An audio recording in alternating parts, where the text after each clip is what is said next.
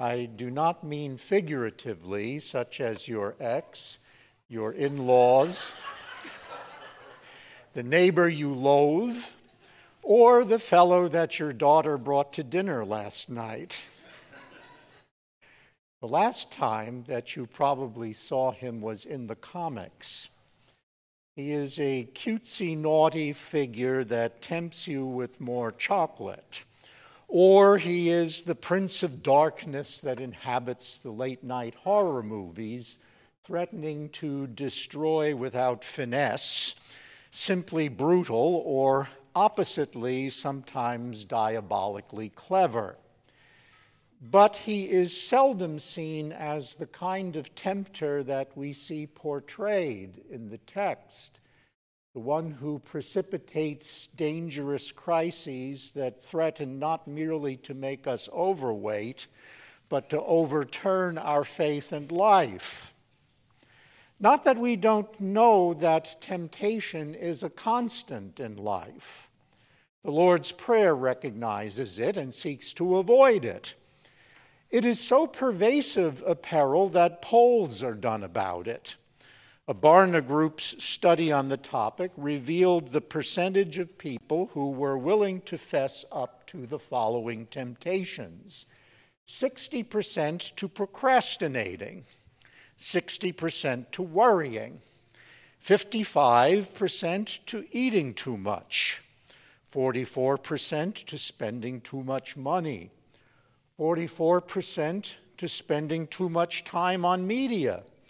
41% were willing to admit to being lazy, 26% to gossiping, 24% to feeling jealous, 18% to viewing pornography, 12% to lying or cheating, 11% to abusing alcohol or drugs, 11% to going off on someone via text or email, and 9% to doing something sexually inappropriate with someone.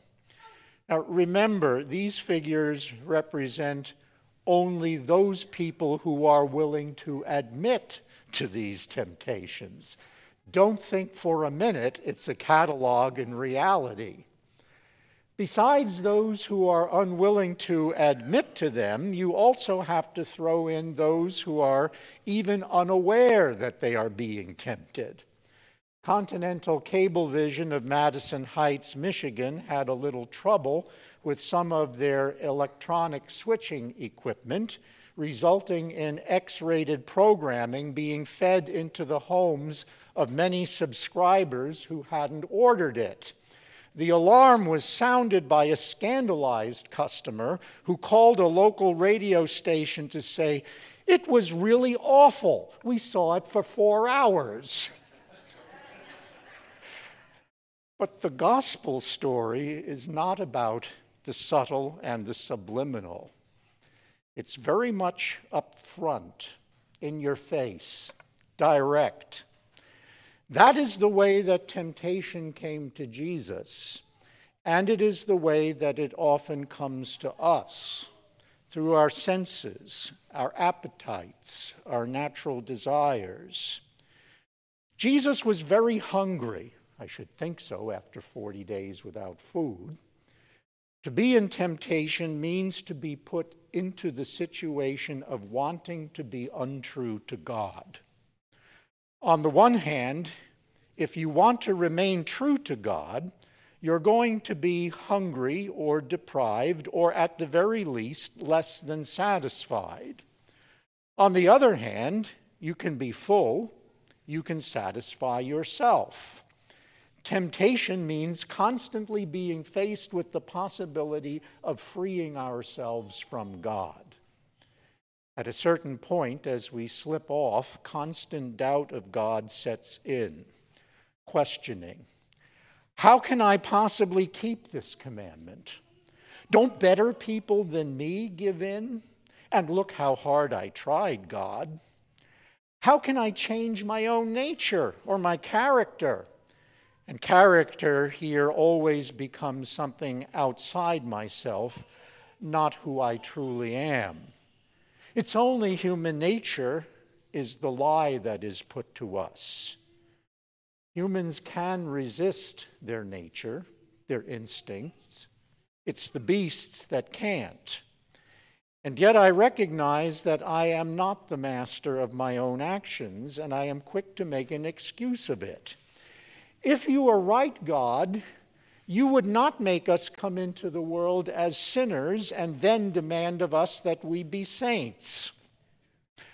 Well, if we can't be quite so bold about putting God in his place as that, maybe the little lawyer in us can still get us off the hot seat. We're invited to do that by the snake in the Old Testament lesson. Did God say? And so in our musings, we put God on defense. We put him in the dock, and we become his judge. Or maybe we're willing to be very accommodating with the Almighty.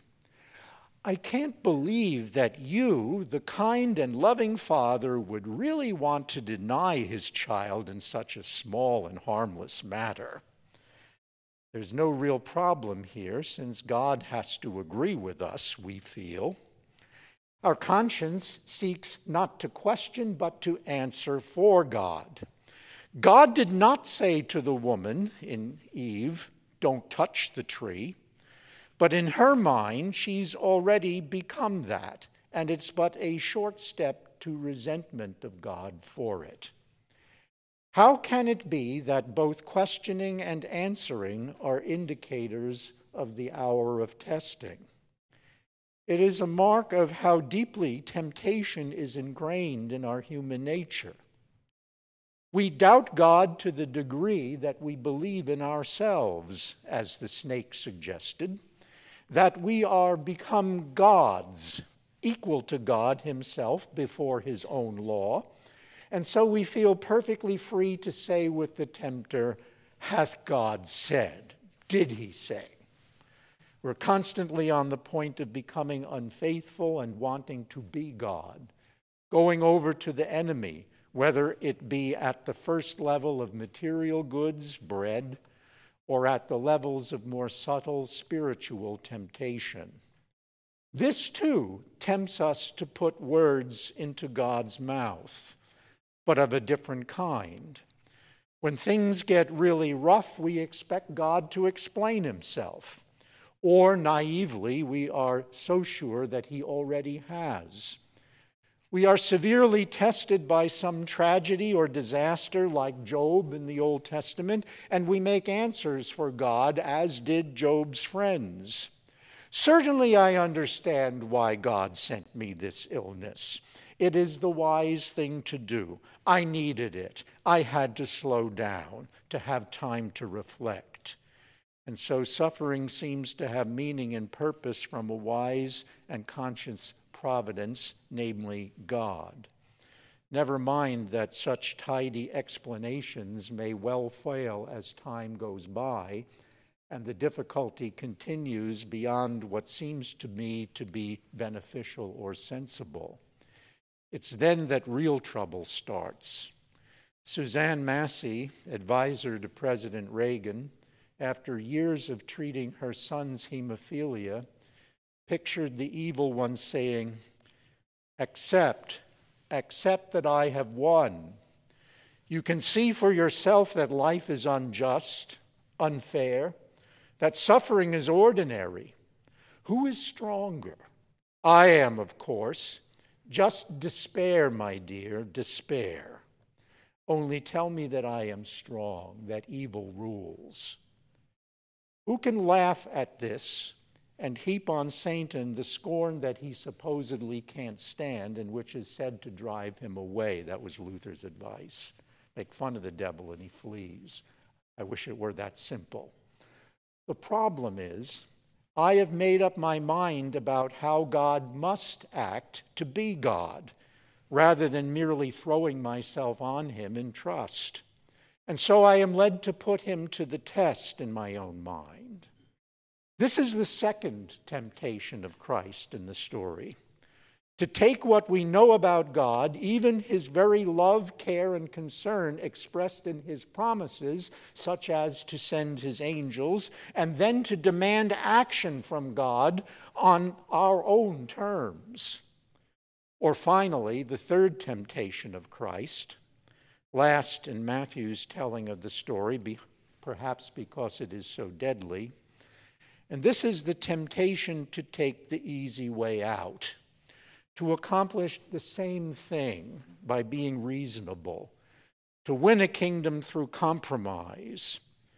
We say to ourselves, why must everything be a big deal? A 500 pound hairy ethical problem sitting in the corner. Life isn't perfect. Give the devil his due and walk away a winner. God knows it's easier to get forgiveness than permission. How can you win? and the deception goes on. Yet, remarkably, in all this, God is fighting for us. It's incomprehensible but true. Satan cannot conquer God. We cannot conquer God. But he wrestles for us so sorely that the forehead of Christ is pouring down sweat like drops of blood in Gethsemane we would completely mistake the meaning of this action of Christ if we thought that we are the fighters, the God seekers. We could not seek him if he had not first found us. We are not soldiers, let alone the champion. We are the field of conflict. The last point becomes clearer when we consider the setting of Christ's temptation the wilderness. Think about it being alone in the quiet where you are alone with yourself. There's no one else to blame. And so we are forced to face ourselves, judge ourselves. But we cannot resist of ourselves because the tempter is within us and temptation appeals to what is within us, even when we consider it good. William Willimon, in What's Right with the Church, tells about leading a Sunday school class that was studying the temptation story. The young salesman was first. Quote, Temptation is when your boss calls you in, as mine did yesterday, and says, I'm going to give you a real opportunity. I'm going to give you a bigger sales territory. We believe that you are going places, young man. But I don't want a bigger sales territory. I'm already away from home four nights a week. It wouldn't be fair to my wife and daughter. Look, we're asking you to do this for your wife and daughter. Don't you want to be a good father? It takes money to support a family these days. Surely your little girl doesn't take much money now, but think of the future. Think of her future. I'm only asking you to do this for them. The young man said, Now that's temptation. In such dire straits, we must be saved from the outside by God, active through the Word. With might of ours cannot be done, we sang a few minutes ago. And as to this world's prince Satan, one little word can fell him. But it has to be an ingrained word, a word within, a word allowed to work. When things are as difficult as for that salesman, all that can be said is, It is written, man does not live by bread alone. It is written, Lead us not into temptation, but deliver us from evil. And let, then let the power and promise inherent in those words do their work. Let them be ingrained. It is not a matter of having handy Bible quotes to shoot at the devil the way that Luther once threw an inkwell at him. It is not a matter of seven surefire steps to shake the snake. It is relying on Christ and on his righteousness. God knows that we will fail too often, and God knows that He will, for Christ's sake, forgive us. Not that that is ever an excuse to give in. But if we have let the Word live in us, change us, transform us step by step, it, He will not desert us. The angels will be there to strengthen us, the Spirit will be there to guide us. God wants to reverse in us all the things that went wrong in Eden. Lent is a time for that process to push ahead, and so may God bless your Lent. Amen. And may the peace of God, which passes understanding, keep your hearts and minds through faith in Christ Jesus to life everlasting. Amen.